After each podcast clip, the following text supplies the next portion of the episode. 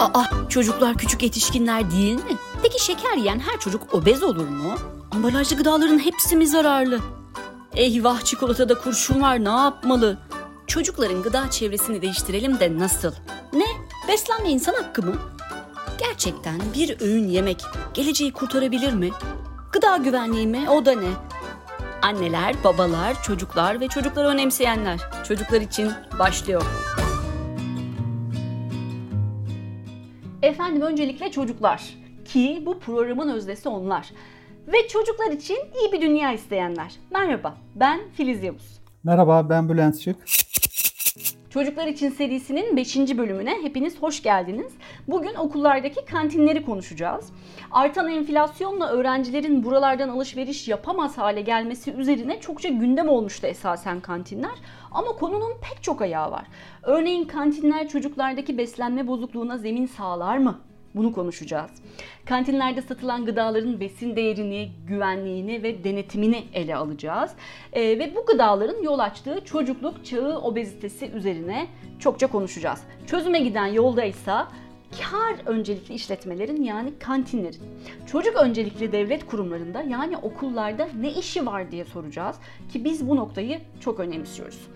Okullarda bir öğün ücretsiz sağlıklı yemek talebini anımsatacağız. Enflasyon, yoksulluk ve depremlerin ardından barınma sorununun beraberinde getirdiği beslenme sorununun okullardaki ayağı. Acaba kantinlerin yemekhanelere dönüştürülmesiyle çözülebilir mi diye soracağız. Sağlıklı besin desteği için de kantin yerine mutfak ve okul kooperatifleri gibi önerilerimiz olacak. Şimdi öncelikle abur cubur kategorisindeki yiyecekler okul kantinlerinde de satılıyor. Bu yüzden abur cuburların çocukluk çağı obezitesiyle ilişkisinden başlayalım derim ben Bülent. Ama önce tam da bu durumdan dertli bir velimiz var, onu dinleyelim. 11 yaşında bir oğlum var, ortaokul öğrencisi. Kantinlerde satılan gıdalarla ilgili çok büyük sıkıntı yaşıyoruz. Yanına koyduğumuz ara öğün tüketimini maalesef yapmıyor. Çünkü kantinlerde gazlı içecekler ve cips gibi inanılmaz derecede çok fazla çikolata, bisküvi, boyalı meyve suları ya da meyve suyuna benzeyen aromalı ve yine gıda boyaları çok fazla ürün satılmakta ve çocuklar bunları çok cazip buluyor. Birbirlerinden etkilenerek tamamıyla bu zararlı ürünlere yöneliyorlar ve bu yüzden de çocuklarda obezite, kilo sorunları başladı. Ben oğlumda da aynı durumu yaşıyorum. Çocukluk çağı obezitesi dünya genelinde gözlenen en önemli halk sağlığı sorunlarının başında geliyor. Obezite dediğimizde bir insanın aşırı kilolu olma halini anlamalıyız. Hani çok basit bir tanımla. Çocuklarda obezite son 30 yıl içerisinde hemen hemen her ülkede giderek büyüyen bir mesele. Halk sağlığı problemi. Bizim ülkemizde ne yazık ki aynı kulvarda. Oranlar son derece korkutucu. Genel nüfusta %21-22 aralığında değişiyor. Yani bütün nüfus, yetişkinler, çocuklar dahil.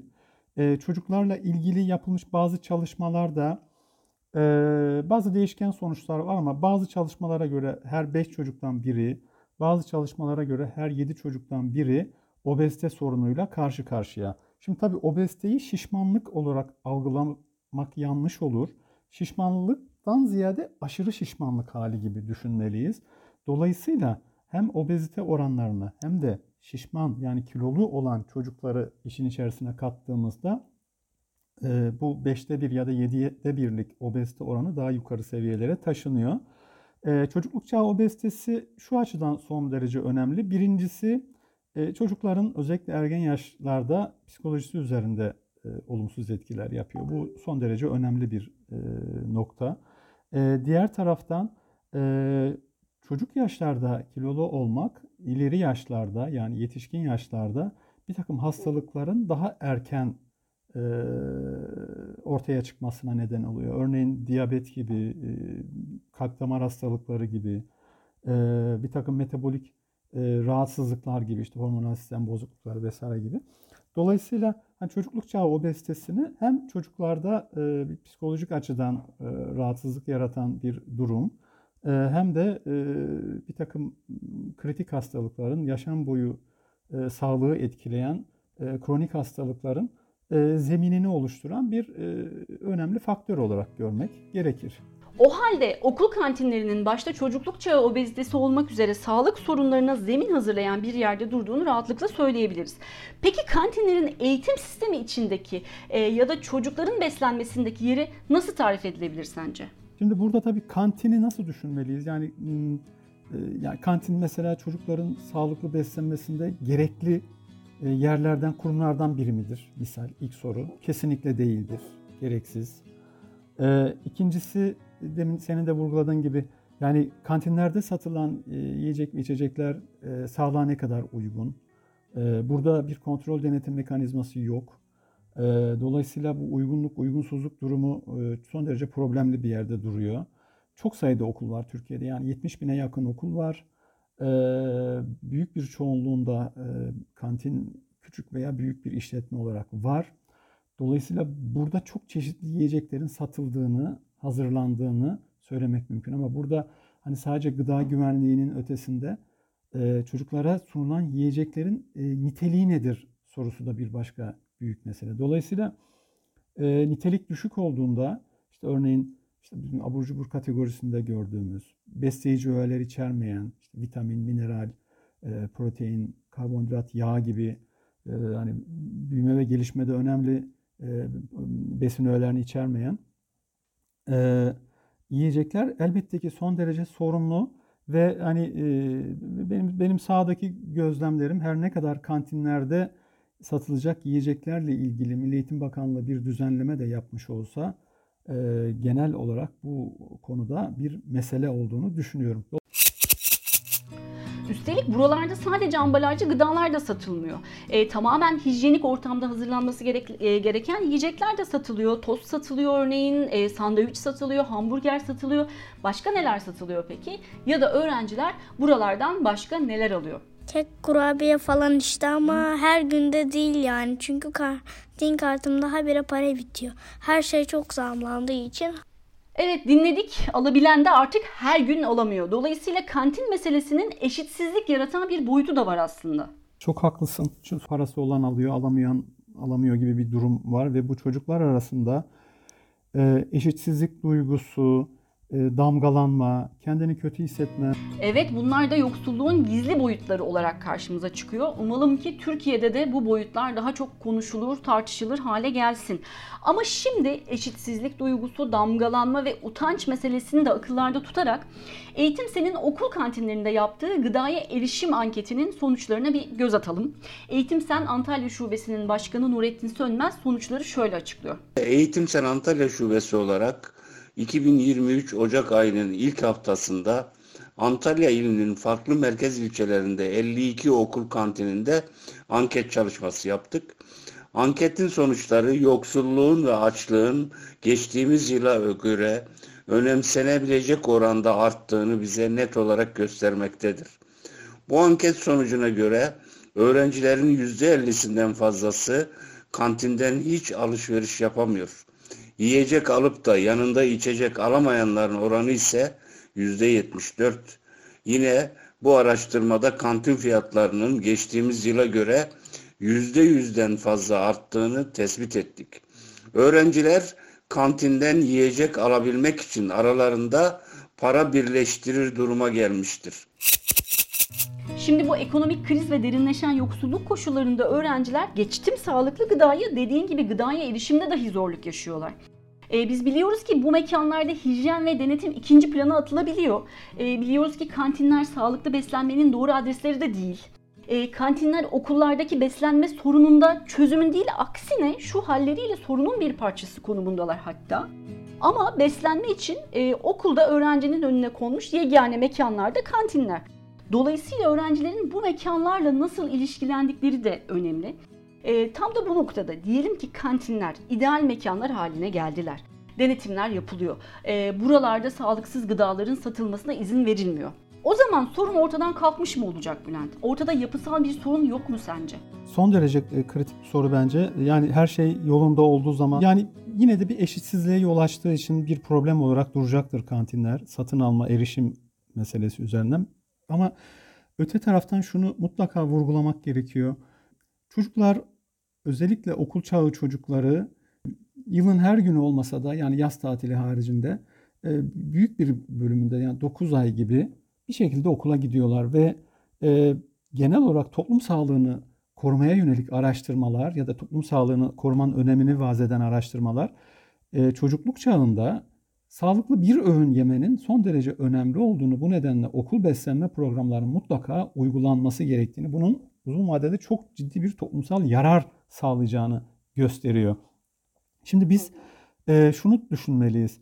Yani biz neden okullarda bu gıda erişimini bir hak, olmazsa olmaz, mutlaka yapılması gereken bir şey olarak düşünmeyelim? Neden tercihlere bağlı olsun?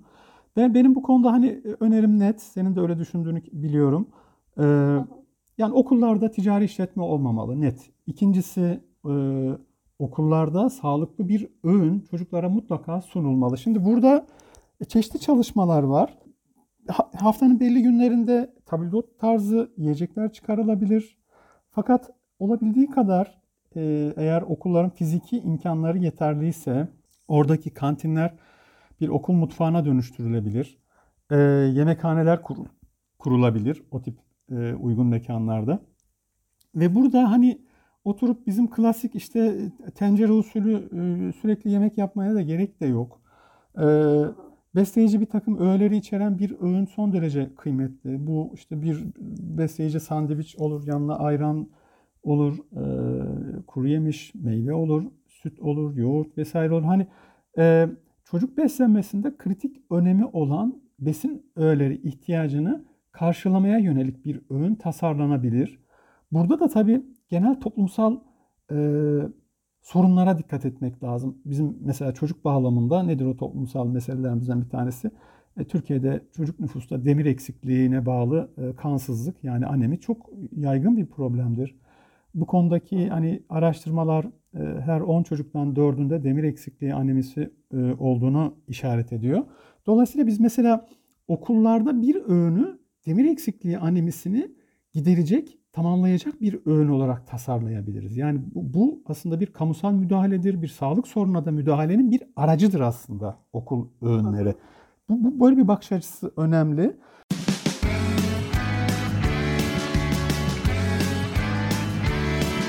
Kulağınız bizde olsun. Kısa Dalga Podcast. Peki bakalım çocuklar kendilerini doğrudan ilgilendiren bu konuda ne diyor? Okullardaki beslenme sorununa çözüm için kantin yerine ne öneriyorlar? Okulda eğer bir yemekhane yoksa kantinlerin olması şart. Ama eğer yemekhane varsa belki kantin de şart olmayabilir. Kantin olmasaydı yemekhane olursa? Yemekhaneler oluyor. Yani kantinler biraz pahalı satabiliyor. Yani yemekhanede böyle güzel yemekler var. Kantinde toz filan satılıyor tek. Yani yemekhane olsa daha iyi olur. Yemek aç kalmayız. Çocukların taleplerini de dinledik. Onlar da yemekhane istiyor. Takipçilerimiz hatırlayacaktır. Geçen bölümde sadece okul öncesi kademedeki 5 milyon öğrenci için açıklanan beslenme desteği hakkında konuşmuştuk. Bu desteğin devlet okullarının ilk ve orta kademesindeki yaklaşık 13 milyon öğrenciyi de içine alacak şekilde bir an önce genişletilmesinin gerekliliğinden söz etmiştik. Şimdi okullardaki beslenme sorununun bir parçası olarak adlettiğimiz kantinleri de ele alırken okul yemeğinin aciliyetini de yineleyerek devam edelim. Okullardaki beslenme sorununun çözümü için kantinlerin mutfaklara dönüştürülmesi ya da ortak mutfaklar kurulması hiç zor değil, ama her zaman konuştuğumuz gibi önce niyet gerek. Daha sonra bunu programlamak ve bütün bu operasyonu yürütmek için de bir ekip kurmak gerek sanıyorum ki. Çok haklısın. Neden mesela Milli Eğitim Bakanlığı'nda bir gıda dairesi kurulmaz? Ve bu gıda dairesi bir fizibilite, ki böyle bir fizibilite yapmak birkaç ay alır en fazla. Hangi ilde, ilçede merkezi sistemle çalışan bir yemekhane ihtiyacını nasıl karşılarız sorusuna yanıt arar. Yani şu kastım şu, işte Antalya ilinde fiziki mekana elverişli, öğrenci sayısı çok olan okullara bir yemekhane kurulabilir. Öğrenci sayısı az, fiziki mekanı olanaksız olan okullara hizmet edecek şehrin belli ilin veya ilçenin yerlerinde, lokasyonlarında merkezi yemekhaneler kurulabilir. Yani bildiğin kamu hizmeti üretmekten söz ediyorum. Bunları yapmak çok zor şeyler değil. Burada üretilmiş yiyecekler rahatlıkla okullara götürülebilir. Şimdi burada tabii diyecek ya işte bu işin bütçesi personeli elbette. Bu işin bütçesi personeli olacak. Bu aynı zamanda bir istihdamdır. Ekonomik bir faaliyettir. Çocukların tercih hakkına da biraz hani sahip çıkmak, saygı göstermek lazım. Önlerine bir yiyecek koymaktansa hani böyle biraz seçenekli ürün sunmak önemli. Şimdi bunlar hep böyle birer lüks gibi düşünülüyor ama değil. Yani onu oradan, o tartışmayı oradan çıkarmamız lazım. Bunu bir mecburiyet, bir hakkın teslimi yerine getirilmesi olarak düşünmek ve tartışmak gerekir diyorum. Bülent, geçen programların birinde demiştin ki çocukların da mutfak faaliyetlerine katılmasını sağlamak gerek. Yemeği yiyip kalkmak gibi bir şey değil beslenme. Kesinlikle katılıyorum ve okullarda da çocukların gıdayla doğru bir ilişki kurmasını sağlayacak mekanları yaratabilmenin de çok önemli olduğunu düşünüyorum. Dolayısıyla okul mutfakları sadece çocukların beslenme hakkının teslim edilmesi anlamına gelmeyebilir. Yanı sıra öğrencilerin gıdayla doğru ilişkilenmesini sağlayıp onları hayata da hazırlayan bir süreç olabilir sanki. Çok haklısın. Çünkü ben 70'lerde ilköğretimde olanlar hatırlayacaktır. Tevellütün ortaya çıktı Bülent. Ya orada mesela okul beslenme programları, işte beslenme çantaları malum eskiler hatırlar. Her çocuk evden yiyecek götürürdü. Masalar birleştirilirdi ve işte herkes açardı. Yiyecekler ortaklaşa yenirdi ve ben bir şenlik gibi yendiğini hatırlıyorum. Şey duygusu işte getirdi, getiremedi, oldu, olmadı. Hani onlar böyle paranteze alınarak bu işi bir böyle nasıl diyeyim? Bunun eğlenceli bir şey olduğunu, öyle bir şey ortamda hani yapılan bir etkinlik ya da şey beslenme olduğunu bizim öğretmenimiz iyi ayarlardı. Beslenme ya da sağlıklı beslenmenin ya insanları bir araya getiren bir şey olduğunu da düşünüyorum ben. Mesela Filiz şöyle bir örnek vereyim. Antalya'da bundan aşağı yukarı 10 yıl önce işte Sağlık Bakanlığı obeziteyle mücadele için Milli Eğitim Bakanlığı'na toplantılar yapıyordu ve okulda öğrencilerin hareketliliğini yani spor yapmasını artırmak için bir takım araç gereçler okula gönderilsin denmişti. Bu obezite sorunuyla mücadele programında. Antalya'da şimdi tabii kaç tane il içinde yüzlerce okul var. Yani yanlış söylemeyeyim ya 9 tane ya 19 tane bisiklet gönderildi Antalya iline. Yani bunlar okullara bırakılacak. Şimdi hangi okula bırakılacak bir soru işareti.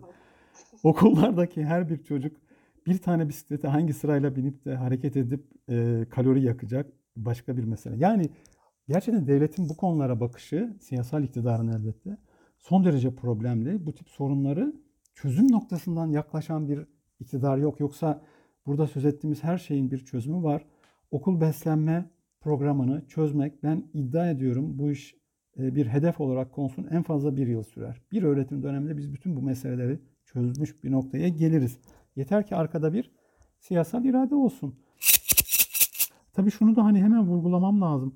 Bir takım besin öğelerinin eksikliği, örneğin demir eksikliği, kalsiyum eksikliği, çocukların toksik kimyasallara olan maruziyeti üzerinde etkili. Mesela demir eksikliği ya da kalsiyum eksikliği olan çocuklarda sindirim sisteminden kurşunun emilimi çok daha yüksektir. Dolayısıyla mesela sadece yetersiz beslenmenin doğurduğu sorunlar değil, yetersiz beslenmenin bir takım toksik kimyasallara çocukları daha açık bir hale getirmesi ya da daha hassas bir hale getirmesidir. Bu açıdan baktığımızda yani şöyle bir şey var. Bu yetersiz beslenmenin doğurduğu sorunların açıkçası bir suç olduğunu düşünüyorum. Önlememenin. Yani bunu önlemek için yapılması gerekenler belli, yapacak kurumlar belli. Kamu kurumlarının rol üstlenmesi lazım ya da bu sorumluluklarını yerine getirmesi lazım. Ama bunu yapmadığımızda hem yetersiz beslenen açlık sorunuyla yüz yüze olan çocukların hayat boyu etkilenecekleri bir sağlık meselesi açığa çıkacaktır. Hem de yetersiz beslenme ve açlık sorunu sadece büyüme, gelişme açısından değil, toksik kimyasallara maruziyeti artıran bir rol oynadığı için, böyle bir sonuca yol açtığı için yine çok ciddi bir sağlık zararına zaman içerisinde oluşturacaktır. Dolayısıyla bir insanı tehlikeye atma suçu diye bir şey var mıdır ceza kanununda bilmiyorum ama Hani bu yani böyle bir durum var. Hani bu bile bile bir nesli ya da bir hak öznesi olarak çocukları görmezlikten gelme, onların sağlığını tehlikeye atmadır.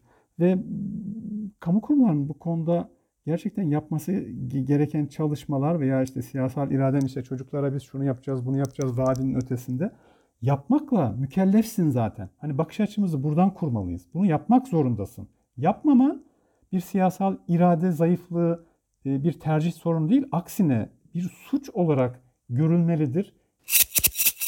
Evet, yapmamanın tercih değil, aksine suç olarak görüldüğü bir bakış açısını kurmanın önemini bir kez daha vurgulayalım.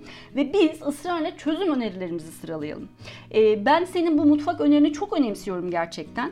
Kantinler mutfakları dönüştürülsün ve öğrenciler de o mutfaklarda gıdayla doğru biçimde ilişkilenerek okul hayatlarını sürdürsünler. Yaşayarak öğrenme denilen şeyin de bir örneği sanıyorum ki bu zaten. Bir de İlli'de ara öğün için kantinvari mekanlara ihtiyaç duyuluyorsa okul kooperatifleri kurulabilir. Eskişehir'de benim mezun olduğum ilköğretim okulunda kantin yoktu örneğin. Bir kooperatifimiz vardı, okul kooperatifi. Ve bir öğretmenimiz bu kooperatiften sorumluydu.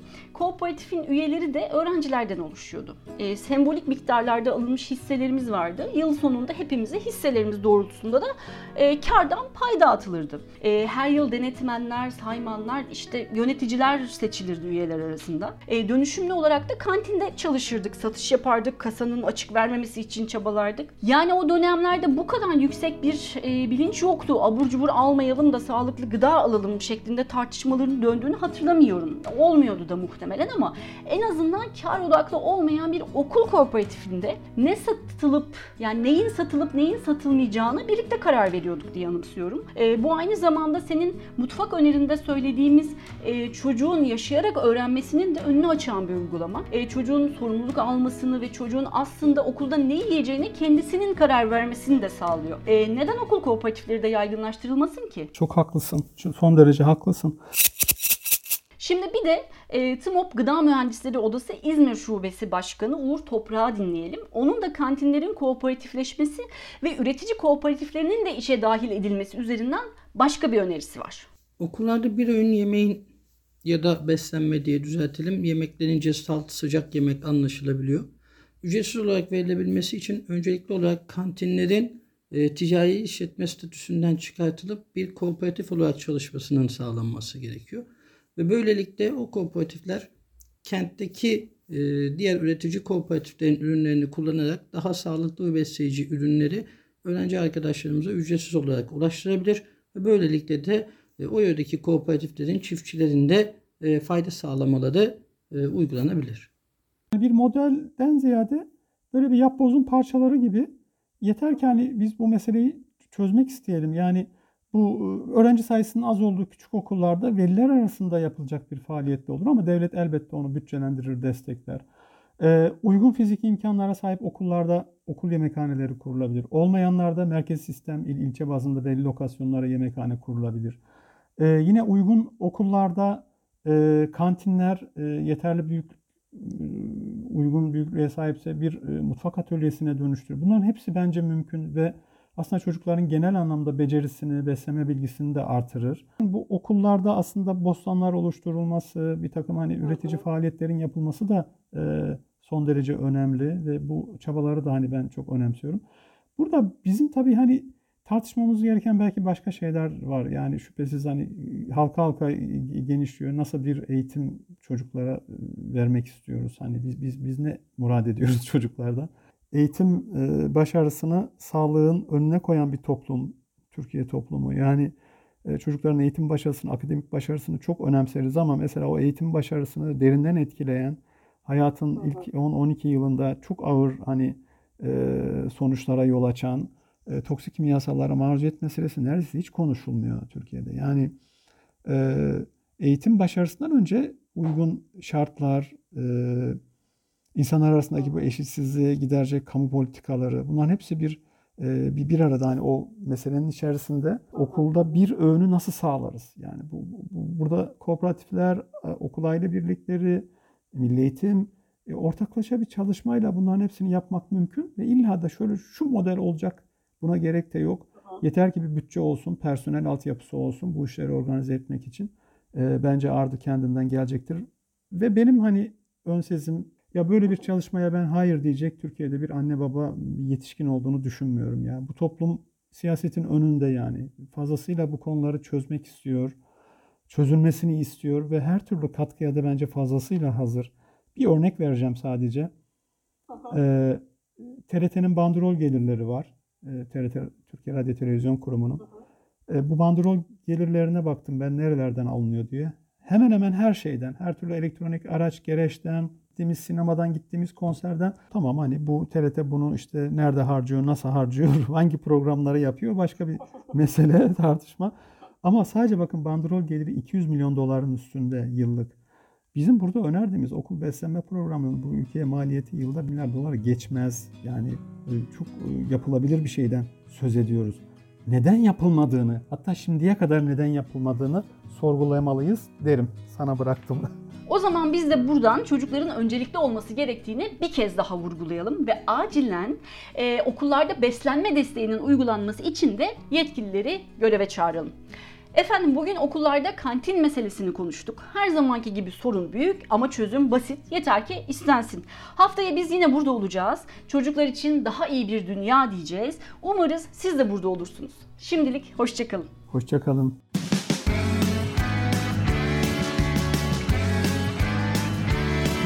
Kulağınız bizde olsun. Kısa Dalga Podcast.